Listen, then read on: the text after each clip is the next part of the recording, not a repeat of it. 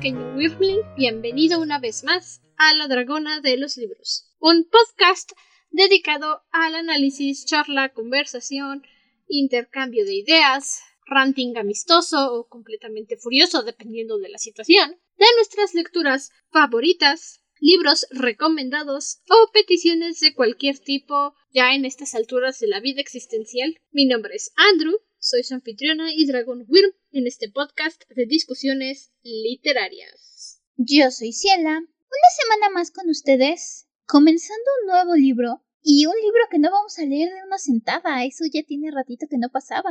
Eso ya tiene tres libros que no pasaba. ¡Wow! oh, sí.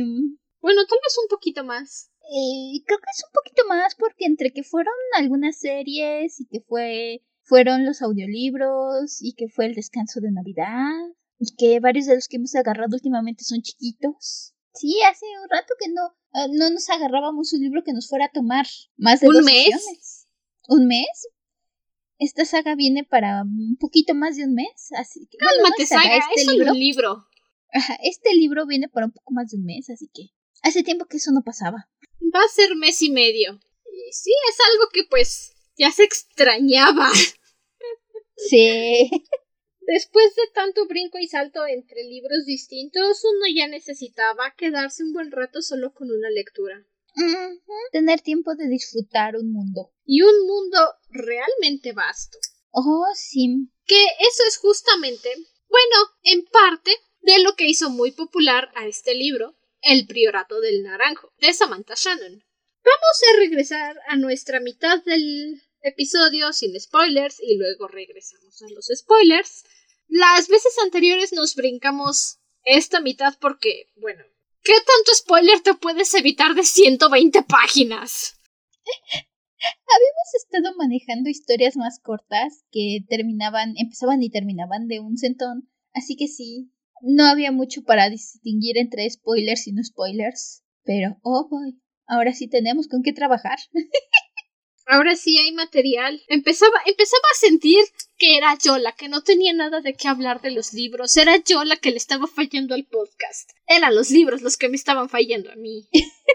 oh, sí. Sí, y en este episodio vamos a comentar la primera parte de El Priorato del Naranjo. Así que si lo quieres ir leyendo en conjunto con nosotras, puedes ponerle pausa al episodio. Puedes ir a leerte las primeras 400 páginas y luego regresas. Pero nosotras vamos a comenzar a platicar de una vez porque hay que publicar este episodio. Pues ustedes ya lo escucharon, pero...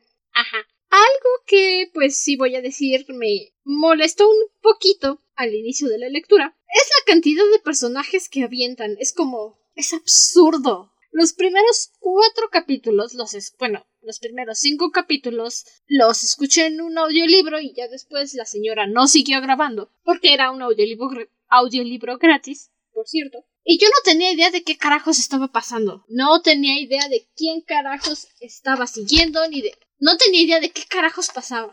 Ya hasta que tuve que volver a sentarme y leer fue cuando más o menos empecé a entender qué estaba sucediendo. Pero aún así, son dos lugares distintos en los que está ocurriendo la historia. Son mínimo 10 personas distintas por las que me tengo que preocupar. Y solo son 402 páginas para conocerlos. O sea, Y eso por no hablar de que entran de lleno. Empiezas la historia y entonces los personajes, las ubicaciones, la religión, las costumbres, las ideologías, porque tenemos dos lugares diferentes y cada uno con ideologías casi opuestas. Entonces tienes que estar al pendiente así como de, ah, ok, esto va para acá, esto va para acá, esto va para acá, esto va para acá. No, espérate, ¿esto cómo funcionaba? La verdad es que hasta que no llegué al capítulo 17, no tenía idea de qué carajos estaba pasando en el libro. Ya en el capítulo 17, como que más o menos empecé a distinguir a los personajes, a diferenciar a uno de otro. Y no voy a mentir, todavía no estoy investida, embestida, ¿cómo se dice? Interesada. Interesada en la vida de estos personajes, la verdad es que me dan lo mismo. Y eso suena feo, pero es que honestamente no me están presentando con ningún motivo en el momento para preocuparme por ellos. Porque obviamente hay secciones de los capítulos más largos que otros, específicamente los capítulos dedicados a quien yo creo que es nuestra protagonista, que al menos en el ebook que estoy leyendo, los capítulos donde sale Ead, que supuestamente es la protagonista, duran 22 páginas, mientras que los otros dos personajes, bueno, los otros seis personajes que estamos viendo aparte, duran entre 12 y 8 páginas. Pero no es que mamá tenga favoritos, ¿verdad? También creo que en parte es que una buena parte de Ad nos planta un poco de la historia de fondo de este mundo, que de primer momento se los voy a dar, está mejor te confunde al principio, sí, definitivamente, porque entras y de lleno te empiezan a hablar de su religión y sus ideologías como si esperaran que tú entendieras por qué no aceptan una cosa o por qué X y tal están en problemas o entran y te plantean una situación y la situación intenta ser tensa, pero tú ni siquiera entiendes qué tan tensa deberías de estar porque no tienes ni idea de dónde estás parado. Pero hasta eso siento que hace un buen trabajo después, más o menos ligándote todas estas cositas que te va soltando, de forma que cuando te suelta la historia de fondo dices, ah, ok, ahora todo tiene un poco más de sentido. Y no solamente te suelta la exposición así como así desde el primer momento como niño dragón. No está mal, no me molesta, pero sí me saca de onda, sí me confunde, porque no conozco a nadie, ni siquiera me presentaron al protagonista en el... O sea, el primer capítulo tenemos una situación, pasa, sucede, termina y saltamos a otra cosa. Y saltamos a otra cosa y tampoco no tienes esa introducción de qué está pasando, simplemente salta a otra cosa como si tú ya hubieras visto las temporadas anteriores de la serie. Ándale, tiene mucho eso. Entonces, sí choca bastante y estoy segura de que si no fuera por el podcast, no habría seguido la lectura. Ya quería leer este libro, de cualquier manera, pero si no hubiera sido porque lo necesitábamos leer para el podcast, lo hubiera dejado, porque no estaba entendiendo nada, no me estaba entreteniendo, no encontraba el apelativo para continuar con mi lectura y sinceramente, sí, la forma en la que nos expone su religión, los lugares y todo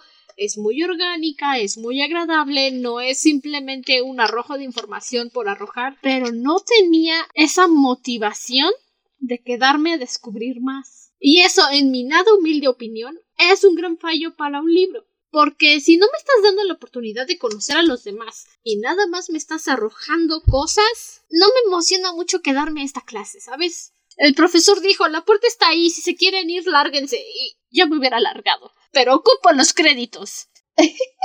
sí, la verdad es que lo entiendo. Es muchas veces cuando tenemos una historia con un mundo complejo, o nos van presentando este mundo desde que vamos empezando, o iniciamos con un personaje que está más centrado en un mundo que reconocemos, y vamos conociendo poco a poco los recursos fantásticos de este mundo. Aquí no nos dan ese lujo, aquí empezamos de tajo y debo decir, no me ayudan los nombres, porque todos los nombrecitos están un poco complejos. Me tomó ya, creo que hasta como por el capítulo 20 más o menos reconocer a nuestros personajes principales, a nuestros jugadores y poder decir, ah, este es tal, este es tal, este es tal. En algún momento vimos a un personaje, lo perdimos de vista un ratito y cuando nos lo volvieron a nombrar creí que era otra persona porque ya había olvidado el nombre, porque santo Dios con sus nombrecitos. Sí me pasó. Y sobre... Aplaudo la originalidad de los nombres. Porque empezamos temprano la sección de Andrew se pone a hablar de sus novelas. En una de mis novelas también estoy manejando nombres inventados, pero pues, ajá, yo estoy siguiendo la fórmula de mira, este es Marcos. Marcos va a ser nuestro protagonista. Marcos nos está guiando en esta historia. Y poco a poco se van añadiendo más nombres extraños. Ajá. Porque yo sé yo sé que la gente no está dentro de mi cabeza y no va a poder reconocer a los personajes como yo los reconozco. Entonces digo, para esta gente se los presento de esta forma. Y ya es más fácil que los conozcan, es más fácil que los recuerden. Y aquí, en el priorato, de repente tenemos a Ead, que ni siquiera sé si se pronuncia Ead o es Id o Iad, o como quiera que se pronuncie. Y luego tenemos a la reina Sabran, o Sabran, o Sabran. No tengo idea de dónde va el acento en esas sílabas. Y a cada rato estoy como Sabran, Sabran, Sabran, Sabran. Me confunde. Y luego tenemos al conde, caballero, amigo de la reina, Artelos. Y es como de Arteolot, Armelot, Arqueolot, los. Lo llamo los. O para corto, Mos. Porque The Moss Man. El único que sí me aprendí su nombre, pero así, fue Kit. Gracias. Un nombre decente. Y luego tenemos el nombre del mentor de Iad, Uxurkurmikistán. Y es que aprecio y me encanta la creación de este mundo es muy vasta, es muy grande, pero es que es inhumana la forma en la que está arrojando información en cada capítulo y nombres y lugares. Y el libro viene con un mapa, siempre vienen con un mapa este tipo de libros, pero es que... Es que no puede ser. No arrojas 30 personajes en un solo... Soy un maestro en mi primer día de escuela y los ingratos niños quieren que les llame por su nombre en lugar de Squinkle 1, Squinkle 2. Oye tú el de la chamarra, tú el de las colitas. Sí. Un mapa te ayuda a ubicarte espacialmente, a decir, ok, hay tales lugares, esto está a tal distancia. No te ayuda para nada en que te suelten tanto personaje y tanta mitología. Eso no te ayuda un mapa. Y todos los personajes que acaba de mencionar Andrew son de un solo lugar. Estamos bailando entre este y oeste. Todos son únicamente de uno. Son únicamente de lo que es el oeste. Todavía tenemos otra gama de personajes que van del este. Y del este todavía no estoy segura siquiera. Tengo una idea de quién podría ser a lo mejor nuestro personaje principal del lado del este, pero ni siquiera estoy segura. Según yo, según yo, es Tané. Ajá. Porque es en quien se están enfocando en las narraciones en el oeste. Entonces, según tengo entendido, con mi pequeño cerebro de patata que ha quedado arruinado con nuestras últimas lecturas, Tané es la protagonista en el oeste. También lo creo. Porque a menos que me vayan a salir con la jalada y el plot twist de que en realidad es Onren o Turumusa o Koromusa, no tengo idea de quién es el protagonista. Porque también es eso. En el oeste, de repente estamos con Tané y Tané empieza a hablar de un santo madral de personajes. que yo dije, ¿quiénes son estas personas? ¿Me interesan? ¿Me tengo que preocupar por ellas? No, la respuesta es no, solo están ahí de relleno.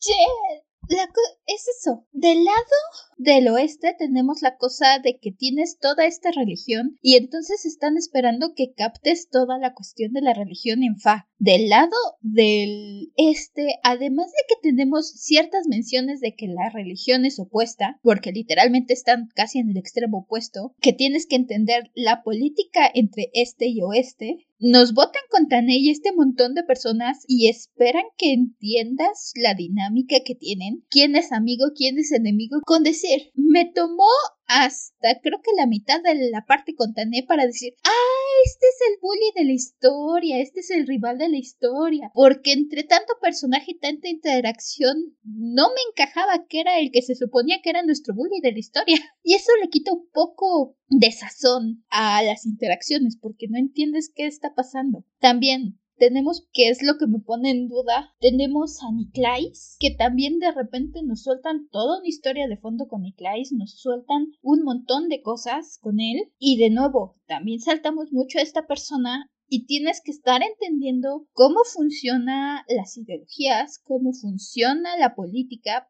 para entender más o menos cómo se maneja este personaje, qué es lo que le está pasando y cuáles son los riesgos que corren. Entonces, suelta mucho de jalón y tú estás en medio así de, ah, caray, ¿y hacia dónde miro? ¿Hacia qué entiendo? No entiendo nada.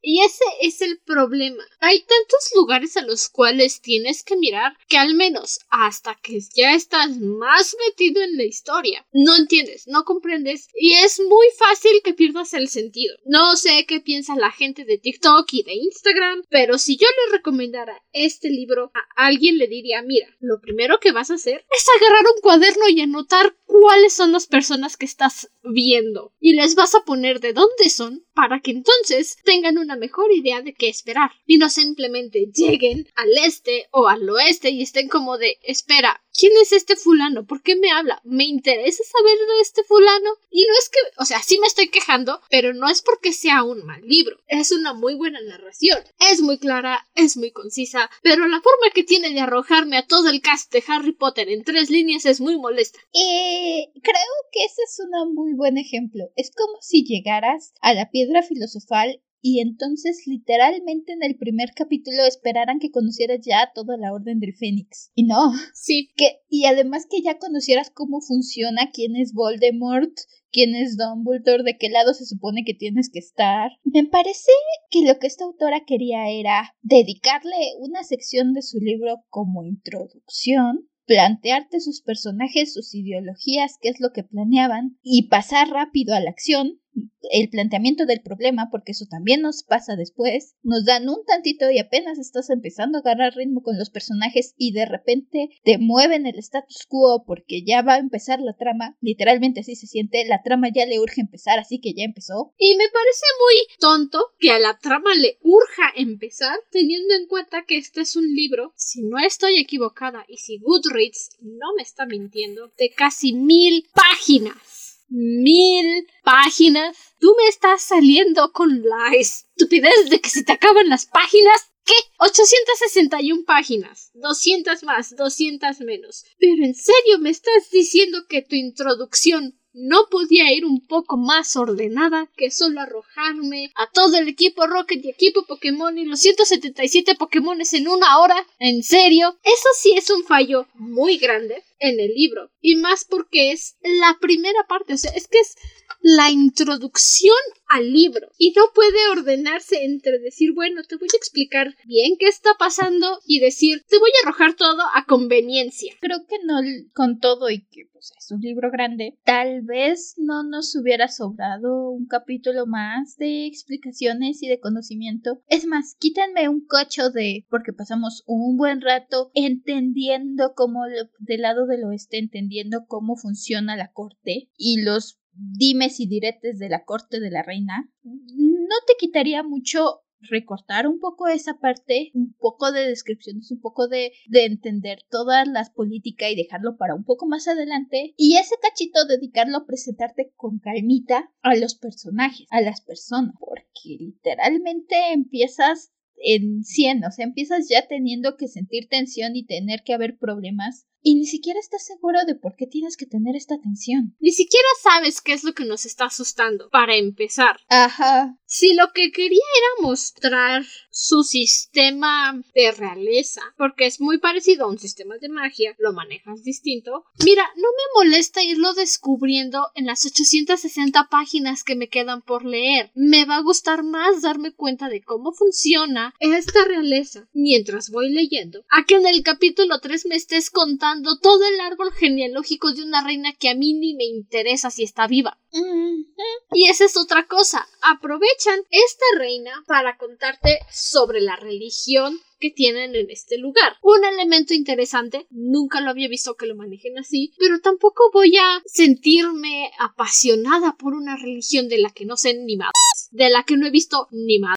Y nada más me dices, es que el santo, es que el caballero de la armonía, es que el caballero de la amistad. A mí que tus caballeros de la mesa redonda no me interesan. ¿Qué me importa si Arturo decidió convertirse en un dios? ¿Qué pasa si Arturo se vuelve un dios y los caballeros en los ositos cariñositos y cada quien tiene asignado un elemento? Es que literalmente es Dios y los doce apóstoles. Sí. Pero son humanos y vivieron y la gente habló con ellos y la gente los recuerda. O sea, es que es Diosito y los doce apóstoles y uno de ellos es Judas. us. y ya sabemos lo que hace Judas. Ya que llegas por ahí más adelante que logras familiarizarte, la narrativa al menos curiosidad te da. ¿Qué va a pasar?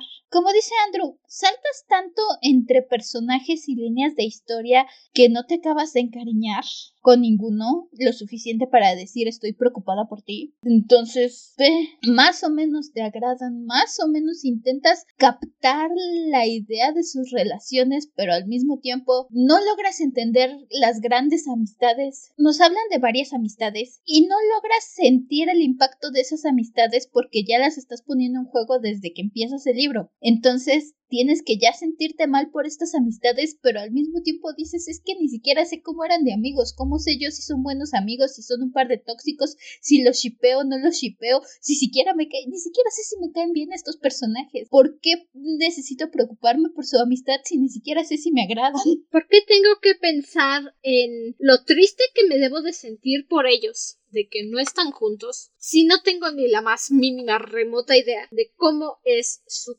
química. Porque si yo agarro y te digo, si nunca has visto Teen Wolf en tu vida, es que Styles y Scott son los mejores amigos del mundo, me vas a decir, o sea, sí, pero ¿por qué? Y te voy a decir, porque han pasado tantas cosas, es que es muy triste, ahora ya no están juntos, pero es que son los mejores amigos del mundo. ¿No vas a saber de qué carajos te estoy hablando? ¿No vas a saber si tienes que preocuparte por ellos? ¿No vas a saber si necesitas sentirte mal porque no los conoces? Nunca los has visto. Y eso pasa aquí. La reina y su mejor amigo no están juntos y la reina está toda triste, achicopalada porque no tiene al mejor amigo y el mejor amigo en el otro lado del mundo está triste y achicopalado y la verdad no sé de qué se sienten mal, o sea, ni siquiera me han platicado de qué hacían cuando eran niños. No me decían si corrían por el parque, si atravesaban el castillo gritándose, o sea, no me han dicho nada. No, ¿cómo sé yo realmente que son buenos amigos? Ni siquiera sé si son desde cuándo son amigos. Nos dicen que llevan amigos y siendo amigos toda la vida. Ni siquiera sé bien cómo funciona su amistad. Ni siquiera sé si la gente de verdad tenía motivos para estar preocupada por su amistad. Nada.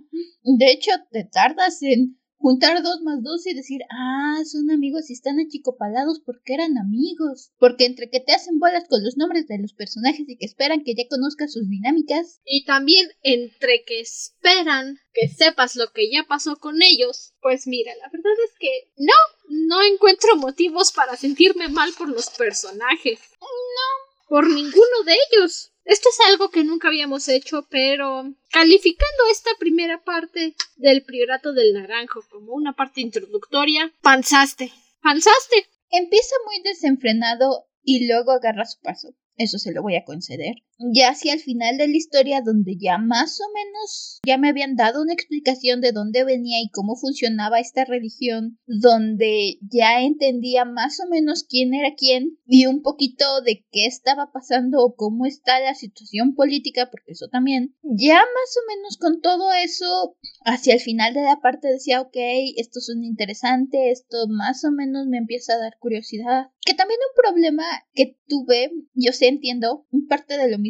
Tenemos, lo mencionábamos, tienes dos lados principales y de esos dos lados principales hay dos narrativas diferentes por cada lado, siguiendo personajes diferentes. Entonces, en total tienes cuatro narrativas diferentes más o menos que empiezan de un mismo punto en estos dos lugares y luego se bifurcan. Y entonces, ya que se bifurcan, estás ahí como de tienes una narrativa de un lado, pasas al otro lado con otra narrativa, regresas a este lado pero estás en otra narrativa. Cuando te empieces a interesar por alguien, pues te amuelas porque tienes que esperarte otros tres capítulos o más, porque no siempre regresas, a volver a ver qué pasó con esta persona. Y cuando volvemos a ver qué pasó con esta persona, ni siquiera es que continuemos donde estábamos. Ya tuvimos cierto salto de tiempo y pues ni modo. Capta lo que pasó en lo que te perdiste y a ver, vuélvele a agarrar el ritmo a esta persona. Ponte al día con lo que te perdiste porque yo no te lo conté. Tú te lo perdiste, no fue mi culpa y preocúpate. Pero ¿de qué te vas a preocupar? Ah, quién sabe. Te las arreglas tú. Pero te tienes que preocupar. ¿Qué no ves? No, no te veo. Pero más vale que estés angustiado, ¿eh? Sí, creo que ese es mi mayor conflicto. E insisto, ya hacia el final del libro que más o menos se ubicaba, ok, sí, entiendo. Eh, ya me da curiosidad saber qué va a pasar. Pero el hecho de que me tomó hasta el capítulo veintitantos para decir me interesa un poco, ni siquiera me importa, me interesa, me da curiosidad qué va a pasar con tu vida. Mira, en el capítulo 5 tuvimos una mención de unos jinetes de dragones. Y yo dije, oye, eso me interesa. Tuve que esperar hasta el pinches capítulo 17 para saber qué volvía a pasar. ¡Ey! Sí. Así ya no quiero jugar. Ya, no ¿sabes qué? Olvídalo, me voy a ir a jugar Minecraft. Sí, eso también. Si la narrativa principal, si la narrativa favorita de la autora, que es en la cuestión de la corte, no es tu narrativa favorita de estas cuatro narrativas diferentes, ya te amolaste porque a las otras vamos, les damos una ojeada y otra vez regresamos a lo mismo. Y sí avanzan, no voy a decir que no avanzan porque sí lo hacen. Y los personajes acaban en cierto camino para empezar la historia, más o menos. Pero al mismo tiempo pasamos y entonces la corte, la corte, la corte. Ah, ¿te acuerdas de estos? Aquí están. Ah, ya los viste. Adiós, este, volvemos a la corte. Así que sí, sí, si te gustan las, esas partes, si te gusta esa narrativa y seguir la historia, esta parte de la historia, felicidades. Va a haber mucho de eso. Suerte por ti. Si lo que más te llamó la atención fue uno de las otras tres narrativas que tienes por ahí, que la verdad es que también son bastante interesantes, suerte. No, y de hecho creo que pasan más cosas en las otras tres narrativas, pero no, es que tienes que estar al pendiente de lo que pasa aquí por la cuestión política de este mundo al que todavía no entiendes la política, pero ok, tengo que estar entendiendo cómo funciona. Bueno, ya que... Tienes que entender el punto de vista político de este lugar que no te he explicado, pero que tienes que estar al pendiente de todo lo que pasa, si no, no vas a disfrutar el libro. Mira, yo vine aquí porque me prometieron dragones. Hay un dragón chino en tu portada, así que espero dragones chinos. No espero una corte pedorra de una reina que anda caminando por todos lados con sus damas de compañía y platicando y chismeando. Y que se tiene que casar y tener una hija. No me interesa, yo vine por los dragones. Enfócate en los dragones. La IAD, IAD, como sea que se llame, viene del priorato de dónde viene el título del libro. Ah, cuéntame más. No, pero ¿por qué no me vas a contar de ella? Nada más no. Ok, entonces platícame del CIDE. ¿Qué es este CIDE que dices que tiene? No, ¿me vas a platicar algo? No. Entonces, ¿para qué chingados estamos leyendo? Son 400 páginas. Y no nos está diciendo nada. Al menos en el ebook son 400 páginas. Y no me está diciendo nada. Nos dan la religión, nos dan la historia de fondo, más o menos entiendes qué es, cuál es el objetivo de cada personaje, pero ah, la verdad es que creo que bien pudiste haber tomado un poquito más tiempo para explicar algunas cosas. Te quieren hacer sentir el peso y yo sigo sin sentir el peso. Tengo curiosidad, se los voy a admitir. Les voy a dar puntos porque al menos medio vislumbramos dragones. No los hemos conocido bien, pero al menos los vislumbramos. Y qué triste es que para mí, que con los últimos libros, para mí eso ya les da puntos. Conmigo no les da nada. Pero. Conmigo tienen puntos debidos. ¿Por qué? Porque mencionaron un dragón durante las pruebas de Taner y que el dragón sonrió. Y hasta ahí. Y lo más cercano que hemos tenido a un dragón es Fiedrel, Fiderel, Fuderel, Miderel, como sea que era que se llame esa cosa. Y ya, y ya. Y ahora resulta que los dragones o los Wyrm, como los están clasificando aquí, salieron de la cola de la tierra. O sea, no. No sé cómo funciona en la mitología china, honestamente, pero estoy seguro de que no funciona así. Les voy a dar el beneficio de que me expliquen más adelante, porque si algo nos han dejado claro es que sus filosofías están incompletas. Tenemos una historia de fondo, pero es una historia que se ha pasado por generaciones y sufre la cuestión que suele pasar, y es que cada quien agarra el cacho de historia que ellos quieren y que les conviene, que hay un poco de relajo en, la esa cuestión. Más o menos entiendes y más o menos por guiarte con quién es la protagonista dices, a lo mejor ella tiene la historia de verdad, pero a lo mejor. O sea, sí la tiene, pero no la quiere compartir, es una envidiosa. Entonces, al menos les, les, voy a dar que les creo que me vayan a explicar más adelante, más a fondo alguna cosa. Pero de momento esta parte está hecha para dejarte con la intriga y aunque más o menos te pica la curiosidad, más que nada te marea. No sé si realmente funcione para picar la curiosidad. Conmigo no funcionó, pero hay que seguir leyendo. Ah, sí. Pero bueno, yo considero que con eso podemos saltarnos a los spoilers.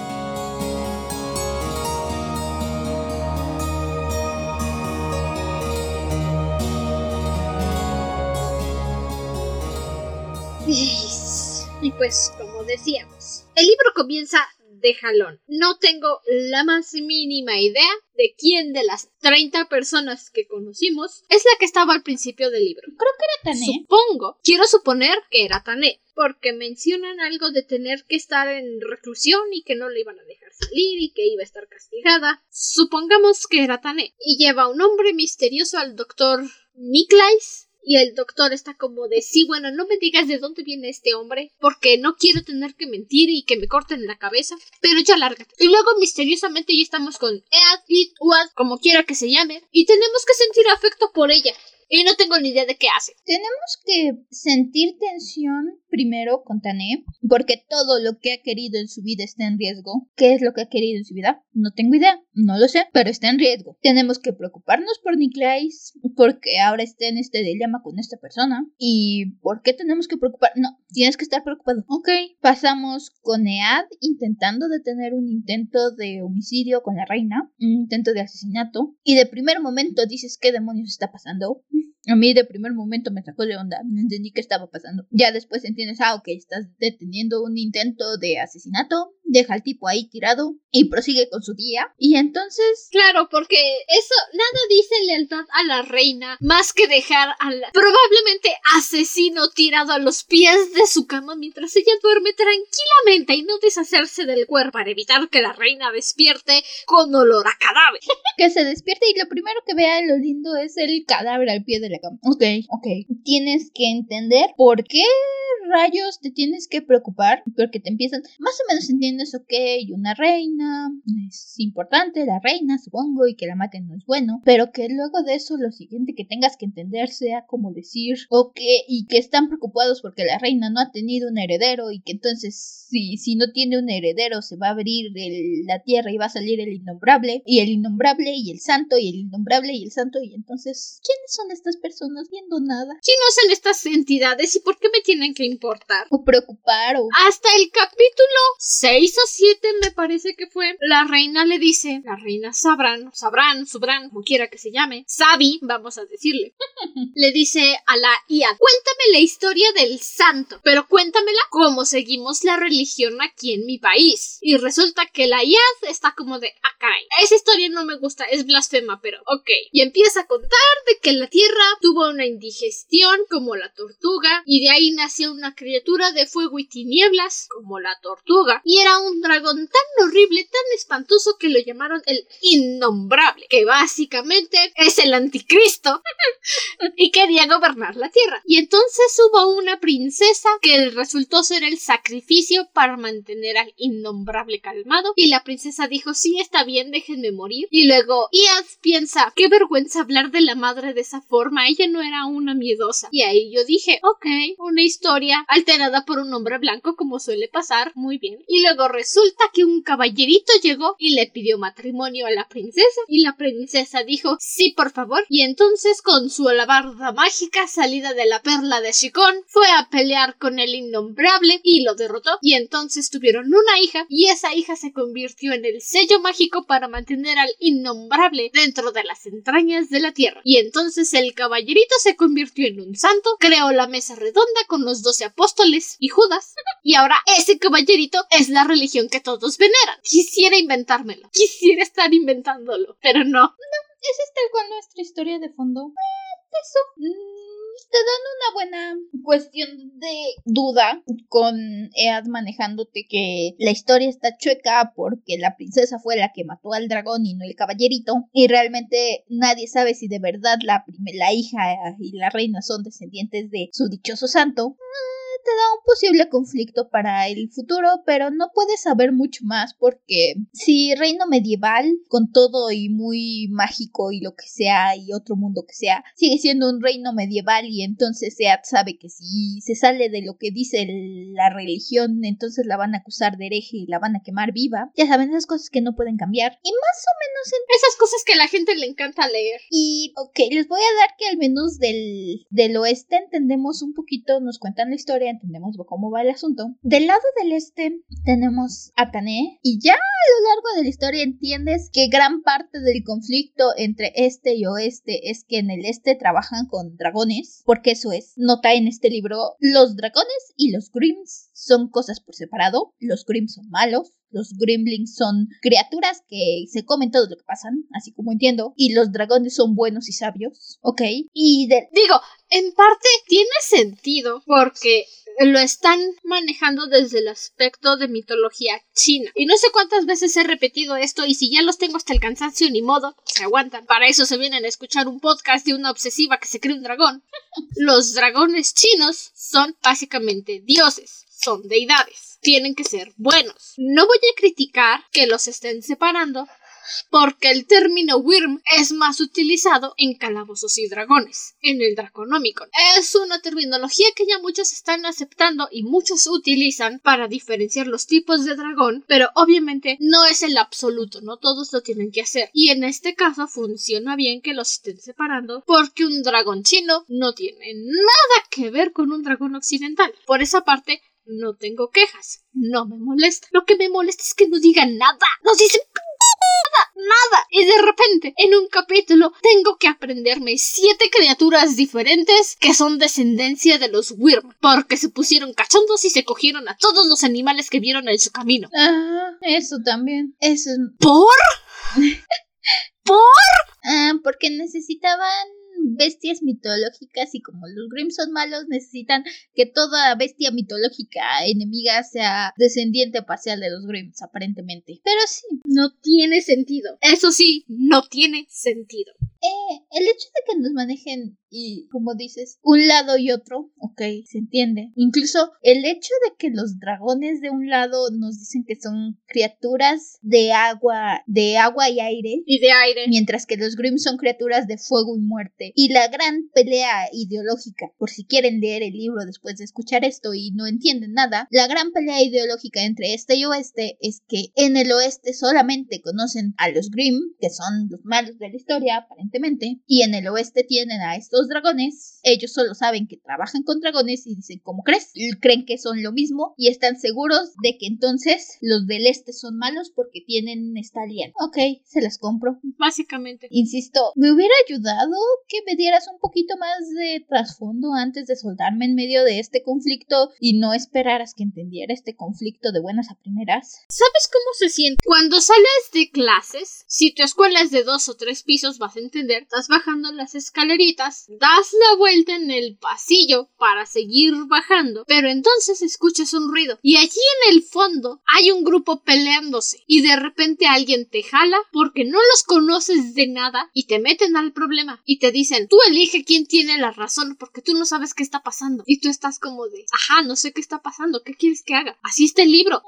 Acabas de bajar al tercer piso o al segundo piso y están como de tú tienes que decidir quién está bien y quién está mal. y bro ni te topo yo ni siquiera sé quién eres, ni siquiera sé por qué te estás peleando, ni siquiera sé si tienes o no la razón. Pasemos una buena parte, lo mencionábamos un poco en sin spoilers, y andamos andando un poquito. Iad y Sabran toman una muy muy grande parte de la narrativa, aun cuando honestamente creo que hasta más adelante, no estoy muy segura en qué capítulo es, pero es más de la mitad de la parte donde nuestro gran enemigo, que es bueno, nuestro enemigo de momento, que es la el ala derecha del innombrable. Puntos por esa referencia, eso me, me gustó esa forma de expresarse. El ala derecha del innombrable, este dragón malo, sale y va a enfrentarse con Sabrad, pero pues eso pasa casi a la mitad de la parte y mientras tanto, de todos modos pasas un buen rato con ellos, entendiendo cómo funciona la religión, entendiendo cómo funciona su corte, cuántas damas, de dónde vienen las damas,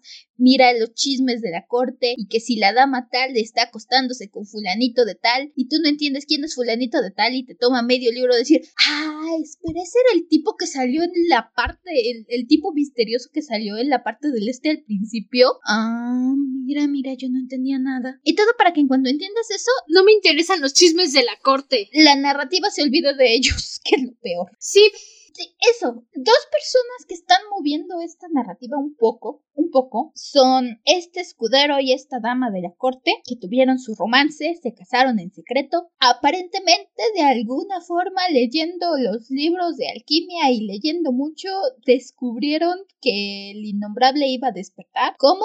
Quién sabe, son muy listos aparentemente y solo lo supieron leyendo libros que mucha otra gente lo han leído, pero ellos lo saben. Y también mágicamente descubrieron que la casa Brenetem, como quiera que se llamen, la reina Sabi, no mantienen al innombrable atrapado en las entrañas de la tierra. O sea, eso nada que ver. ¿Qué mantiene al innombrable atrapado en las entrañas de la tierra? Y yo qué sé, magia tal vez. ¿Quién sabe? La bendición del Espíritu Santo, el poder de la amistad. Eh, quién sabe por qué está ahí, quién sabe por qué no se va, solo está ahí. Una gran parte de lo que tenemos en cuestiones con EAD es que EAD está mandada por el priorato. ¿Qué es el priorato? No nos explican bien. Sabemos que tienen madres o prioras, sabemos que veneran a la madre, que es la princesa de la historia, que tienen magia. ¿Por qué? Por un naranjo. ¿Cómo funciona? ¿Qué no sabemos. Tienen magia y viene del naranjo. Y a EAD se le está acabando la magia porque hace mucho tiempo que no regresa y, y la mandaron de incógnito, de espía, para que cuide que nadie mate a, a Sabi, porque si la matan va a resurgir el innombrable. Así que tienes que estar ahí muy pendiente de que Sabi no muera y además se casi tenga hijos para que el innombrable siga ahí, pero al mismo tiempo te dicen que no es cierto, que es pura superstición. Mira, tanto así no saber sobre el priorato y el naranjo en estas alturas no me molesta. Apenas está empezando, apenas sabemos que Yaz viene del priorato y que el naranjo les da magia. Por esa parte no me molesta. Todavía no nos vamos del oeste, todavía seguimos en la corte de los chismes ya que nos movamos del lugar y lleguemos al priorato y todavía no me digas nada, ahí sí vamos a tener problemas. Mientras, pues ya que me aguanto los chismes que no me interesan saber de quién se acostó con quién, quién se casó con quién, quién le gusta a quién, ni modo. Porque aparte, cuando llega el señor a la derecha del innombrable, le dice a la reina Sabi, pues ahora te voy a matar para que mi señor pueda salir. Y entonces la reina Sabi dice, ah sí, pues el santo me protege, literalmente. Eso dijo. Quisiera bromear, pero no puedo. Y le dice, mátame si puedes. Y entonces, pues, Iad como tiene que salvar a la reina Sabi, usa toda su magia para crear un campo de energía alrededor de la reina Sabi y que no se chamusque hasta quedar como carbón. Y la reina Sabi le dice al, a la derecha, te dije que mi santito me iba a proteger. Y el dragón está como de, ah caray, aguanta, estoy drogado. ¿Qué acaba de pasar? Y pues una dama de la corte que tenía envidia de la Iad va y le dice a todos, yo vi a Iad, ella hizo magia, es bruja, hay que quemarla. Y todos están como de, ah, patrañas. Eh, más bien esta dama de la corte es la que se supone que leyeron y, y sí cuesta trabajo relacionarla porque, insisto, apa nombrecitos de repente te hacen bolas. Tenía un romance con un escudero, un paje, alguien abajo de su posición, se casaron en secreto y fueron los que aparentemente leyendo los libros descubrieron que el innombrable iba a resurgir. Y Ad dice, esta algo se trae y la está cuestionando y la ve hacer magia para vender a Sabi. Y entonces el par de puntos de simpatía que te podría haber ganado esta chica por decir decir tal vez seas importante de la trama los pierde inmediatamente yendo a lloriquear y empezar a pedir que quemen a Iad en la hoguera. Y digo, no es que Iad sea mi favorita ni nada por el estilo, no es que esté muy es un poco única y detergente para mi gusto. Eh, pero digamos, al menos tienes cierta simpatía por Iad, porque estás siguiendo en la historia y sabes no. que problemas para Iad van a ser problemas más adelante con los que te vas a estar dando de topes. No. Eh, ya veremos qué pasa. Al menos a mí no me genera simpatía me genera apatía. Creo que Iad me caería un poco mejor si aprendiera a callarse la boca, porque de repente es muy soy espía, soy sigilosa, sé todo, mm, tengo que ganarme el respeto de la corte y he pasado tanto tiempo aprendiendo en la corte. Ay, pero ¿cómo voy a contar la historia y hacer quedar a, mi, a la madre de todo como una doncella indefensa, aun cuando se supone que llevo ocho años haciendo esto? No, no, no, voy a contar la historia como a mí me gusta. Ay, ya me regañaron, ya me metí en problemas, a ver si no me quieren acusar de herejía. Bueno, ya que. X, mañana se les olvida. Y literalmente eso pasa. Y dicho, se les olvida. Tienes Del otro lado, resulta que el tipito este, que estaba enamorada, fue al este a buscar ayuda porque el tipito este, insisto, no, no sé qué pensaban estos dos y no sé siquiera si me tienen que interesar. Lo único, es, lo único que sé es que me gustaría ahorcarlos ambos porque leyeron los libros y descubrieron algo que aparentemente solo ellos sabían. Y entonces el tipito este dijo voy a ir al este, voy a hablar con el rey del este y lo voy a convencer para que se alíe con la reina Sabi y juntos peleen contra el innombrable. No me importa que haya cinco siglos de rencillas entre ambos reinos, yo puedo hablar tan bien, eh, yo escudero cualquiera, puedo hablar tan bien y sé que tengo la razón, que voy a llegar a las costas y los voy a convencer a todos. Se sintió hipobadejo tercero. sí. Bueno, papá, mira, yo puedo hablar con la gente y hacerlos cambiar de opinión. Mira a Dagur, mira a los cazadores de dragones. Yo puedo ir con Drago y hacer que cambie de opinión. Papá, déjame ir, papá. Ándale, papá. Este es mi talento especial, papá. Mira mi cutie mark. Mira, a, Hipo le doy que efectivamente tenía varias victorias en ese sentido detrás de él. Insisto, solamente necesitaba unos cuantos planes de secuestro antes de poder razonar. Con este tipo absolutamente no tiene ninguna base, solamente está seguro de que si llega y dice llévenme con su rey y hablando con su rey lo va a convencer de dejar cinco siglos de rencillas. ¿Y qué es lo que pasa? Que lo meten al calabozo, obviamente. Claro. Que le dan una santa paliza. Que al nuestro señor Niviar, Niyar, Niclais. Que a nuestro señor Niclais también le dan una paliza y le rompen todas sus, sus, cositas. Le rompen todas sus cositas por tener la brillante idea de decir ok te puedes quedar. Tané es la que lo encuentra en el agua, se lo lleva a Niclais y se olvida literalmente del problema, se lava las manos y dice que no me cachen y como nadie la cacha, ni siquiera estoy segura de si puede o no tener repercusiones porque no alcanzo a entender muy bien cómo funcionan las cosas en el este. Ya nos dejaron súper explicado el oeste, pero en el este no entiendo lo suficiente como para decir, ok, este, si la descubren, si la delata este tipo, tal vez tenga consecuencias o tal vez no. No tengo idea, no conozco lo suficiente de, de la política para saber si ahora que es jinete de dragón debo preocuparme por ella o simplemente van a decir ya está muy arriba y no podemos hacer nada. Ya veremos qué pasa. Pues estamos en las mismas, ni idea. Y después de eso, la narrativa se olvida de ellos. Se olvida del doctor, se olvida del fulanito este, se olvida hasta de la dama de la corte que según estaba vigilando a Ias bien de cerca. O sea, no, desaparece literalmente de la narrativa. Se olvidan de las personas a conveniencia. Les voy a dar, insisto, el beneficio. Todavía tenemos otras seis partes del libro. Pueden regresar más adelante y tal vez más adelante digamos, ah, mira, resulta que todo tenía sentido y solo teníamos que esperar. Pero a este paso solo desaparecieron de la historia. Fue un glitch en la Matrix. Hicieron su avance y luego desaparecieron. Lo que pasa es que terminaron en los backrooms, en el piso 17. Exacto. Voy a decir, me hubiera gustado más ver las, le llaman las pruebas de agua a estes, a estas pruebas a las que va Tané. Creo que hasta el momento la historia de Tané es de las que más curiosidad me ha dado y al mismo tiempo no me puedo picar con ella porque ni siquiera nos dan tiempo de conocer a Tané. Ni siquiera nos dan, pasamos muy rápido por toda su parte de la historia. Es está haciendo sus pruebas, se entrenó toda la vida para volverse jinete, para ser parte de la Guardia de Agua, le llaman y está viendo si la eligen como jinete, hacen todas estas pruebas, las pasamos por arriba, casi no tenemos tiempo y la verdad era algo que me hubiera interesado saber. Hay toda esta dinámica con los demás aspirantes a jinete, que es la dinámica que comentaba en la parte sin spoilers, intentan que ya entiendas quién es el bully, quién es la amiga, quién es, por qué discriminan a Tané, quién es la parejita. Solamente te sueltan en medio y esperan que lo captes. Eh. Y lo peor es que ni siquiera les dan distinción. En esta parte con Tané, ni siquiera les dan distinción. Te están hablando de Tané. De repente es con que, ah, sí, Onren dijo. Y no sabes qué carajos es Onren. ¿Es él? ¿Es ella? ¿Es ella? ¿Es Deidem? ¿Es ninguno? ¿Es todos? No sabemos. Y luego también está Turumusa. ¿Quién sabe que sea Turumusa? Yo pensaba que era mujer y ahora resulta que es hombre. Que es nieto de un jinete y que por eso se siente tan uyuyuy. Y luego está Escaramucha. Y quién sabe que sea Escaramucha.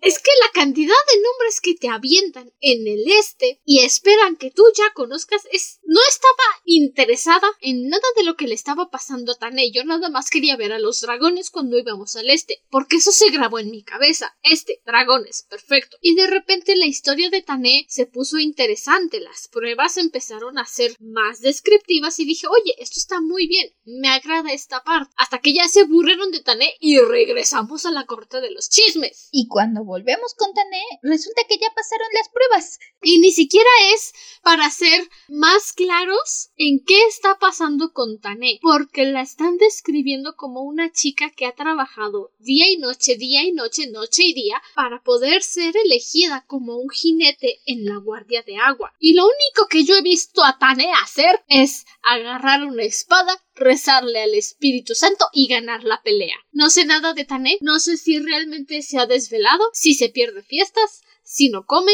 si no duerme, si no desayuna, no tengo idea. No sé si realmente Tané merezca ser una jinete, porque no conozco nada de ella. Y todavía, en el este, vamos a la corte de los aliados draconianos y la princesa gobernante es más interesante que la reina Sabi. Y llevo como 350 páginas con la reina Sabi.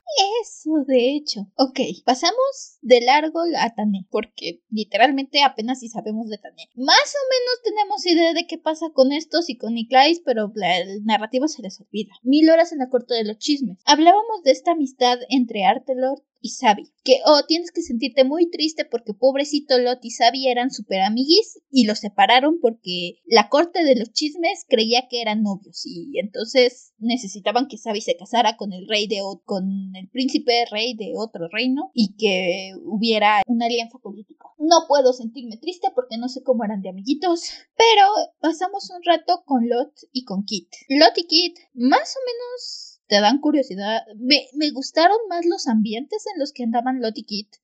Están viajando a esta corte que solía ser aliada de la reina Sabi y que de repente se volvieron aliados del innombrable. Y como dice Andrew, lo que está pasando aquí, primero tenemos, conocemos a los piratas y los piratas me cayeron muy bien. Los piratas me hubiera gustado ver más de los piratas. Y luego entramos en este reino y pasamos creo que menos de dos capítulos con esta conociendo a esta princesa dejó más impacto en mí que todos los otros 30 personajes. Y lo peor es que no estoy segura de si la vamos a volver a ver. Mira, la verdad no lo sé. Pero ella me agrada, me cae bien. Estaba esperando ver más de ella en los siguientes capítulos después de que apareció. Y literalmente solo dijo bienvenidos a mi reino. Y ya que la conocimos más en las siguientes ocho páginas, quisiera estar mintiendo, pero solo fueron ocho páginas antes de que le dijera a Lord, a Lord Lord, sáquese de aquí. Y me encantó, me encantó. Tuvo una pequeña aparición la princesa, pero ha hecho más que la reina Sabi. Sí, Sabi me sigue dejando con la duda de si se supone que me tiene que caer bien, me tiene que caer mal. Tengo que creer que es valiente, tengo que creer que es engreída. Sigo sin saber qué pensar de Sabi. Pero esta chica, ¿sabes? En cierto momento recordé un poco al hermano de Alsan en Crónicas de Dune porque está metida en una situación difícil. Fueron el ala derecha del innombrable se destó, los tenía a punta de cañón y los conquistó y los hizo jurar lealtad al innombrable y que no pudieran decir nada. Entonces todos los otros reinos les dieron la espalda, ah, infectaron al papá con esta peste dragoniana, porque aparte hay una peste dragoniana. Ah, porque es cierto, hay que mencionar eso. Despertó el innombrable y creó la peste. O sea, es que el innombrable es el padre creador de la peste y los está matando a todos. Y entonces, en este reino del este, este reino enemigo, están todos sitiados. Es un sitio porque el Feiderel, Miderel, Munderel no los deja salir y los tiene bien controladitos. Y eso es interesante porque la princesa realmente no quiere que esto pase y su papá, el rey, tampoco quería que pasara, pero tuvo que elegir entre mantener a toda su gente con vida o matarlos a todos y dijo, bueno, pues la gente tiene que vivir, ¿no? Aunque vivamos mal. Y entonces, literal, como dice Ciela, la corte de la reina Sabi dijo Ah, herejes, córtalas para siempre.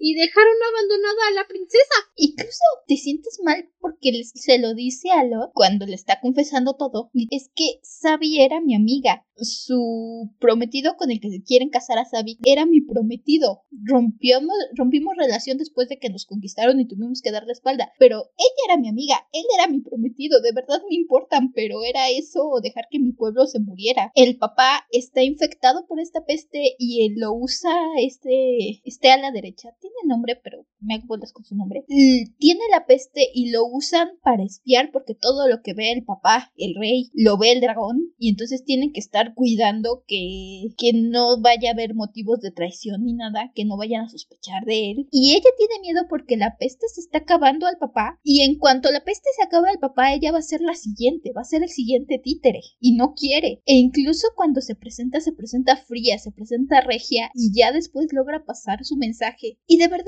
que ella me cae muy bien. Espero que veamos más de ella, pero ni siquiera sé si lo vamos a hacer. Si conocemos un poco más de esta princesa, voy a decir, a ella yo la quiero mucho, porque ahorita ya la quiero mucho. Pero si nada más me la van a tratar de, ay, es que es para que la conocieras y luego te olvides de ella, chinguen a su madre todos ustedes. Dos personajes me agradaron. Me agradó la princesa Don Mata. Creo que es Don Mata. Don Mata. No sé. No tengo idea. Y me agradó. La princesa cool. Ajá. Y me agradó Kit, que es el amigo de Lot, que va con él y que él básicamente es un bardo. Dice, mi papá me mandó porque ya me ya estaba harto de que lo avergonzara en la corte. Kit me caía bien. Es lamentablemente es lo que pasa cuando te encariñas mucho. Dicen, ay, mira, ese te cae bien. Voy a hacer que le caigan unas rocas encima y que se muera y se muere de la manera más estúpida. Pero que yo dije, aguanta, me estás tomando el pelo. ¿Qué? ¿Qué? Digo, sé que, sé que básicamente era el comic relief, pero solo lo mataste así. Están escapando de la corte de la princesa. La princesa les dice cómo salir de la corte porque tienen que llevar un mensaje y tienen que llevar una cosita. Se infectan de la peste para poder pasar y entonces... Para que los carroñeros no los maten. Van por el pasaje secreto, tiembla y lo aplastan. Y pasa tan rápido que hasta te cuesta creerlo. Y no es un te cuesta creerlo porque no quieres creerlo. Es un ¿qué demonios? Espera, ¿qué? Y cuando te dicen es que encontró su mano con vida y su boca no volvería a... No, espera, ¿qué?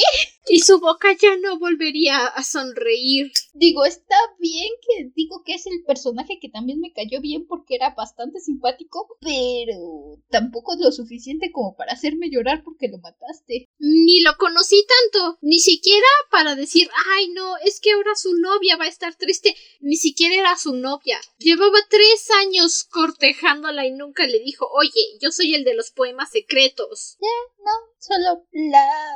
Se llamaba.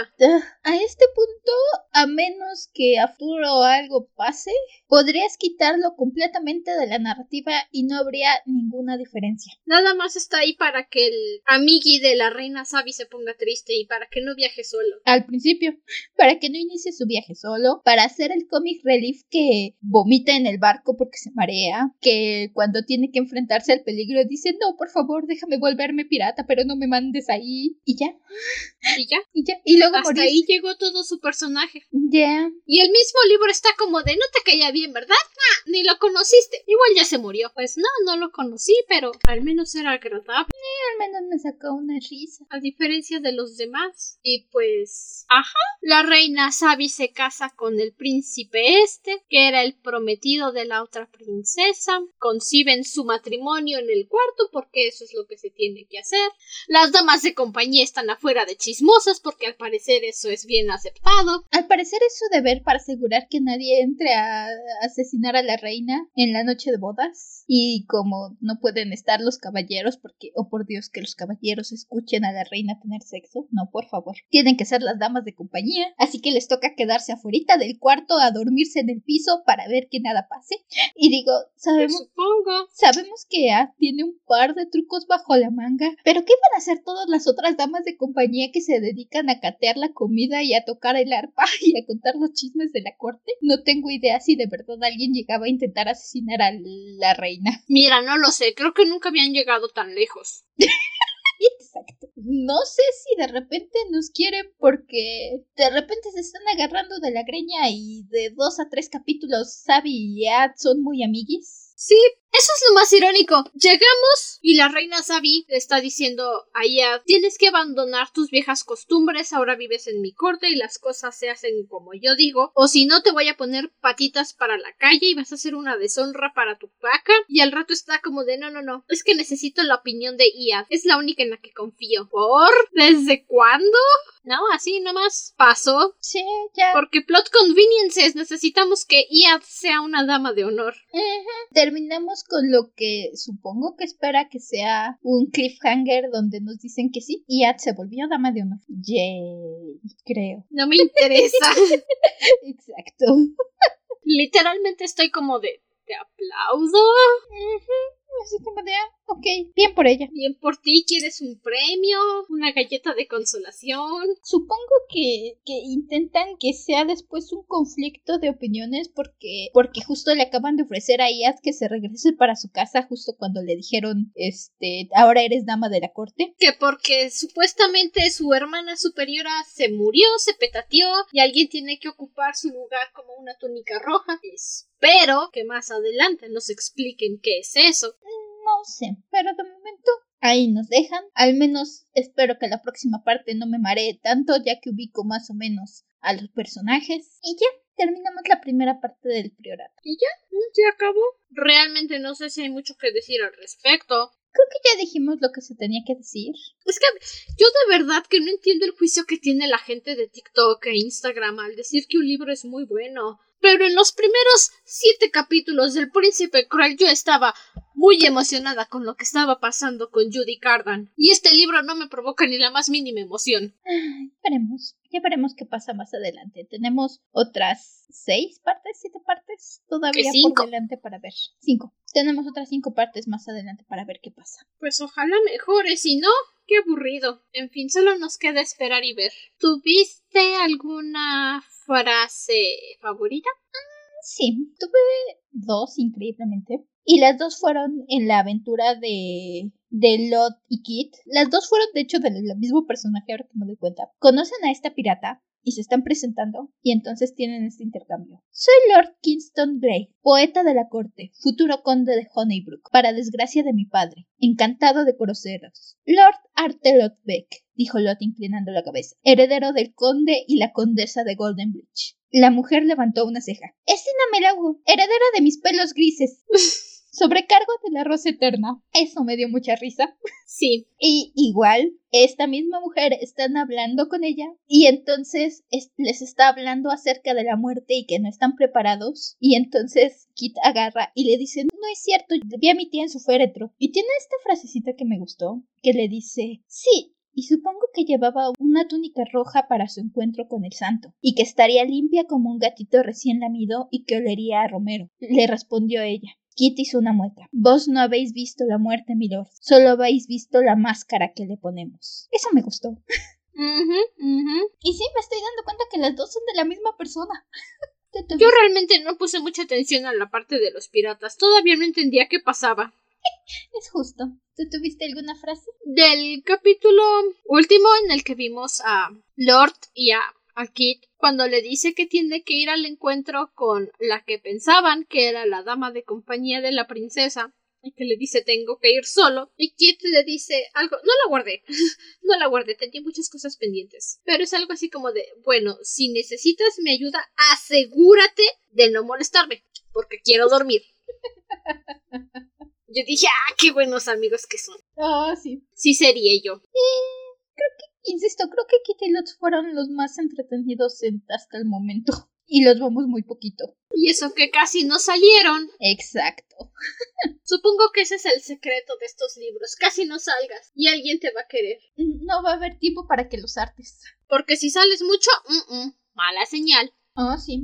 En fin, además de Kit, ¿tuviste un personaje favorito? Eh, Sí, la princesa. Insisto, creo que se llamaba Don Mata. Y Seguramente, no me acuerdo. Suena raro, pero creo que ese era su nombre. Pero sí, esta princesa que está aquí atrapada y que tiene este conflicto interesante, ella me cayó muy bien. Sí, también. Qué copianas que somos, de veras. Sabes, al principio no podíamos elegir el mismo personaje favorito y últimamente siempre tenemos el mismo. ¿Será esto character development? Mm, no lo sé. Díganos qué opinan. Alguien dígame en los comentarios si creen que este es nuestro character development. Bueno, a escasez de no poder pensar qué otra cosa decir para alargar estos episodios que, pues valga la redundancia, pero gracias al santo vuelven a ser largos. pues nosotras nos despedimos. Recuerden que nos pueden seguir en nuestras redes sociales. Nos encuentran en Instagram y en Facebook como La Dragona de los Libros. También pueden apoyarnos desde nuestra página de Patreon para que sigamos trayéndoles más episodios como estos, donde nos quejamos pero reconocemos un buen trabajo cuando lo vemos, y otros donde simplemente estamos sufriendo. Apenas estamos en iniciando el año, pero en junio de este año el podcast cumple tres años de existir. ¡Ta chiquito! Tan, tan. Y entonces Ciela y yo estamos preparando un pequeño evento de aniversario, o sea, sí es pequeño porque no estamos haciendo algo grande, en el que, si la fortuna está de nuestro lado, en marzo va a comenzar la preventa para que puedan conseguir un pin metálico exclusivo de la dragona de los libros. Entre otros regalitos, por supuesto. Oh, sí, ahí tenemos el pack. Entonces, en unos necesitos vamos a estar haciendo la preventa. Ya saben, una parte como agradecimiento para por aguantarnos estos tres años, por estar aquí escuchándonos debrayar, quejándonos. Un aprecio. Y para que sigan con nosotros los años que nos quede de quejarnos de libros. Entonces, quédense atentos a nuestras redes sociales, ahí es donde vamos a estar publicando toda la información. Hasta entonces, permanece cómodo, seguro dentro de tu cuerpo. Nosotros nos volveremos a reunir en el siguiente episodio. Hasta la próxima luna. Bye. Si estás de espía en una corte, aprende a morderte la lengua. No siempre puedes salir con lo que tú quieres nomás porque no te parece. Aprende a fingir, ¿ok? muy espía, muy espía, pero andes con tus cosas. De veras, de veras. Cero, reprobada. Bye bye. Bye.